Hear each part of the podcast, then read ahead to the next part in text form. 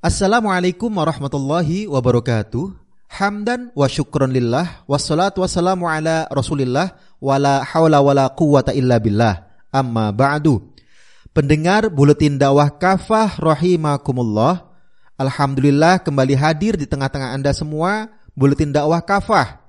Kali ini edisi 253. 30 Zulhijjah 1443 Hijriah 29 Juli 2022 Masehi. Kali ini akan mengangkat tema Hijrah Momentum Mewujudkan Identitas Islam Kafah. Bismillahirrahmanirrahim. Tidak terasa saat ini kita memasuki tahun baru 1444 Hijriah. Masih seperti sebelumnya. Pada tahun baru Hijrah ini ragam kerusakan makin merata terjadi di mana-mana Krisis ekonomi membuat kehidupan di negeri ini makin terpuruk. Korupsi makin menjadi-jadi. Ragam penistaan terhadap Islam masih terjadi. Ketidakadilan hukum makin terang-terangan. Kerusakan moral para pemuda makin memuakkan. Karena itu, besar harapan dan keinginan umat agar momen tahun baru hijrah ini dapat mengubah keadaan negeri ini menuju tatanan yang islami yang diridhoi Allah Subhanahu wa taala. Spirit tahun baru hijrah diharapkan bisa merasuk pada segenap jiwa kaum muslim di negeri ini, khususnya para pemudanya, agar mereka bangga dengan identitas keislamannya. Pasalnya, saat ini masih banyak anak-anak muda di negeri ini yang justru bangga dengan simbol-simbol kekufuran dan kemaksiatan. Merbaknya pengaruh Citayam Fashion Week adalah bukti betapa rapuhnya persoalan moral para pemuda di negeri ini. Belum lagi moral sebagian pemimpin yang rusak dan khianat. Pendengar rahimakumullah. Perjuangan suci mendakwahkan Islam. Perjalanan hijrah Nabi Shallallahu Alaihi Wasallam bersama para sahabat beliau dari Mekah ke Madinah disepakati sebagai awal penanggalan kalender hijrah atas usul Khalifah Umar bin Khattab radhiyallahu an. Hal ini dicatat oleh Ibnu Al-Jauzi dalam kitabnya Al-Muntadham fi Tarikhil Muluk wal Umam, jilid 4 halaman 227. Dengan menelaah sirah Nabi Shallallahu alaihi wasallam, siapa pun akan paham bahwa hijrah Nabi Shallallahu alaihi wasallam dan para sahabat adalah peristiwa besar. Hijrah bahkan menjadi tonggak tegaknya Islam di muka bumi. Melalui hijrah, Islam menjadi kekuatan besar yang menebarkan rahmat ke seluruh umat manusia. Berbeda dengan sebelumnya, Selama 13 tahun di Mekah, dakwah Islam menemui kesukaran bahkan jalan buntu. Caci maki hingga penganiayaan dialami Rasulullah Shallallahu Alaihi Wasallam dan para sahabat. Hal ini yang sempat membuat Rasulullah Shallallahu Alaihi Wasallam berduka hingga turun ayat yang menghibur beliau. Dalam Quran Surah Al-An'am ayat 34, A'udzubillahi minasyaitonirrajim. Bismillahirrahmanirrahim. Walaqad kudzibat rusulun min qablika fasabaru ala ma kudzibu wa udzu hatta atahum nasruna. Wala mubaddila likalimatillah walaqad ja'aka min naba'il mursalin. Sungguh telah didustakan pula para rasul sebelum kamu. Lalu mereka bersabar atas pendustaan dan penganiayaan yang dilakukan terhadap mereka sampai datang pertolongan Allah kepada mereka. Tak ada seorang pun yang dapat mengubah kalimat-kalimat atau janji-janji Allah. Sungguh telah datang kepadamu sebagian dari berita para rasul itu.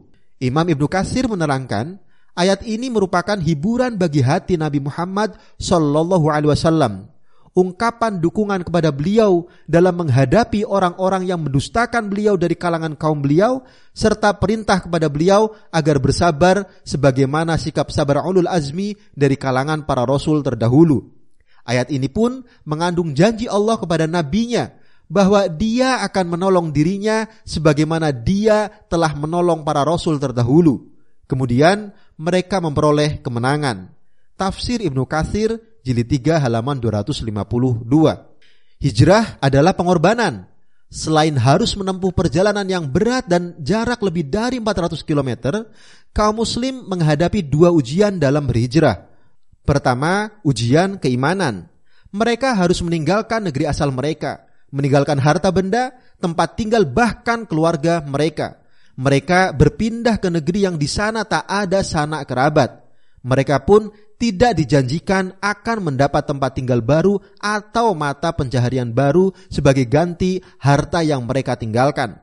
Hanya bermodalkan keyakinan pertolongan Allah Subhanahu wa taala mereka berhijrah. Allah Subhanahu wa taala pun memberikan pujian dan pahala berlimpah kepada kaum muhajirin. Dalam Quran surah Al-Hajj ayat 58, A'udzu billahi minasyaitonir rajim. Bismillahirrahmanirrahim. Walladzina hajaru fi sabilillahi thumma qutilu aw matu layarzuqannahumullahu rizqan hasana wa innallaha lahuwa khairur raziqin. Orang-orang yang berhijrah di jalan Allah, kemudian mereka dibunuh atau mati, benar-benar akan Allah beri rezeki yang baik atau surga. Sungguh Allah adalah sebaik-baik pemberi rezeki. Kedua, kaum muslim yang berhijrah juga menghadapi ujian pengorbanan dan penentangan dari kaumnya. Zainab binti Rasulullah Shallallahu Alaihi Wasallam misalnya, ia harus rela berpisah dengan suaminya Abu Al As bin Robi yang masih musyrik dan menolak ikut berhijrah. Keluarga suaminya juga menghadang Zainab yang tengah hamil empat bulan hingga dirinya terjatuh dan mengalami keguguran. Setelah pulih dari lukanya, Zainab kembali berangkat berhijrah meninggalkan suaminya. Sahabat lain Suhaib Ar-Rumi radhiyallahu an sebagaimana dikisahkan oleh Ibnu Katsir dalam tafsir Ibnu Katsir jilid 1 halaman 421 mengorbankan harta yang dia bawa dari rumahnya untuk diberikan kepada kaum musyrik yang menghadang dirinya di perjalanan ketimbang ia kembali ke Mekah. Setibanya di Madinah dan ia menceritakan peristiwa yang ia alami termasuk harta yang ia berikan kepada para penghadangnya. Rasulullah Shallallahu alaihi wasallam memuji dirinya Beruntunglah perdagangan Suhaib. Dua kali pujian itu diulang Nabi Shallallahu Alaihi Wasallam. Kemudian turunlah firman Allah Subhanahu Wa Taala dalam Quran surah Al-Baqarah ayat 207. A'udzu billahi minasyaitonir rajim. Bismillahirrahmanirrahim. Wa minan nasi may yashri nafsahu ibtigha'a mardatillah wallahu raufum bil ibad. Di antara manusia ada orang yang mengorbankan dirinya karena mencari ridha Allah. Allah Maha Penyantun kepada hamba-hambanya. Pendengar rahimakumullah, ikhtiar melanjutkan dakwah. Hijrah Nabi Shallallahu Alaihi Wasallam ke Madinah bukanlah karena beliau ingin menghindar dari kesulitan demi kesulitan yang menghadang dakwah beliau selama di Mekah. Hijrah juga bukan karena Rasulullah Shallallahu Alaihi Wasallam sudah tidak bisa bersabar lagi menghadapi rintangan dakwah. Namun beliau menyadari bahwa masyarakat Mekah berpikiran dangkal, bebal dan berkubang dalam kesesatan. Karena itu, beliau melihat bahwa dakwah harus dialihkan dari kondisi masyarakat semacam ini ke kondisi masyarakat yang kondusif dan siap menerima Islam. Allah Subhanahu wa taala lalu memberikan pertolongan dengan kedatangan orang-orang suku Aus dan Khosroj dari Yasrib atau Madinah. Dua kabilah ini terkenal dengan kekuatan mereka karena terbiasa berperang. Negeri mereka pun memiliki posisi geostrategis yang luar biasa, terletak di jalur perdagangan antara Mekah dan Syam. Hal ini mencemaskan orang-orang Quraisy seandainya Rasulullah Shallallahu Alaihi Wasallam berkuasa di Madinah.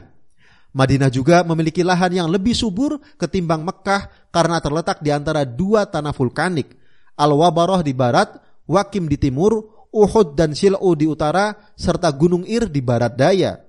Selain memberikan kesuburan, Posisi Madinah yang demikian secara militer membuat wilayah ini sulit untuk diterobos dan diserbu musuh. Ini disadari oleh kaum musyrik Quraisy. Mereka mencemaskan Islam menjadi kekuatan besar yang bisa mengalahkan mereka. Karena itu, mereka berusaha keras menghadang hijrah kaum muslim khususnya Rasulullah Shallallahu alaihi wasallam. Namun, dengan izin Allah, beliau dapat menerobos kepungan orang-orang kafir Quraisy dan lolos dari kejaran mereka hingga beliau tiba di Madinah. Setiba di Madinah, Rasulullah Shallallahu Alaihi Wasallam melakukan sejumlah langkah untuk membangun kekuatan dalam wujud negara Islam pertama di dunia yang kokoh. Pertama, Rasul Shallallahu Alaihi Wasallam berhasil menyatukan suku Aus dan Khazraj yang bermusuhan. Beliau juga mempersaudarakan kaum muhajirin dan ansor. Kedua, Rasulullah Shallallahu Alaihi Wasallam mengikat seluruh pihak di Madinah dan sekitarnya seperti kaum musyrik dan Yahudi dengan piagam Madinah. Tujuannya antara lain agar eksistensi negara Islam yang dibangun tidak digoyahkan oleh siapa pun. Semua terikat dengan piagam Madinah untuk saling menjaga dan melindungi. Mereka tidak boleh bersekutu dengan musuh untuk menyerang satu sama lain. Semua pihak setuju untuk tunduk pada hukum-hukum Islam. Bisa dilihat di piagam Madinah klausul nomor 45. Ketiga, Rasulullah Shallallahu alaihi wasallam menyusun struktur pemerintahan Islam di Madinah dan menjalankan syariah Islam secara kafah di sana. Abu Bakar dan Umar bin Khattab radhiyallahu an diangkat sebagai muawin atau pembantu beliau dalam pemerintahan. Nabi Shallallahu Alaihi Wasallam bersabda, Waziraya minas samai Jibril wa Mikail wa min ahlil ard Abu Bakar wa Umar. Pembantuku dari langit adalah Jibril dan Mikail. Sementara pembantuku dari penduduk bumi adalah Abu Bakar dan Umar. Hadis riwayat Al-Hakim dan Tirmidzi. Rasulullah Shallallahu Alaihi Wasallam mengangkat Qais bin Saad sebagai pimpinan kepolisian sebagaimana diriwayatkan oleh Imam Al Bukhari. Beliau juga mengangkat sejumlah sahabat sebagai komandan pasukan untuk ekspedisi militer jihad fi sabilillah. Dakwah Islam dan jihad fi sabilillah pun dilakukan oleh Rasulullah Shallallahu alaihi wasallam selama hidup di Madinah. Beliau antara lain memimpin penaklukan Mekah pada tanggal 17 Ramadan 8 Hijriah dengan mengerahkan 10.000 tentara kaum muslim. Saat Rasulullah Shallallahu alaihi wasallam wafat, seluruh jazirah Arab telah masuk ke dalam kekuasaan kaum muslimin atau negara Islam. Ekspansi Islam ini diteruskan oleh Al-Khulafa Ar-Rashidun, lalu oleh para khalifah berikutnya.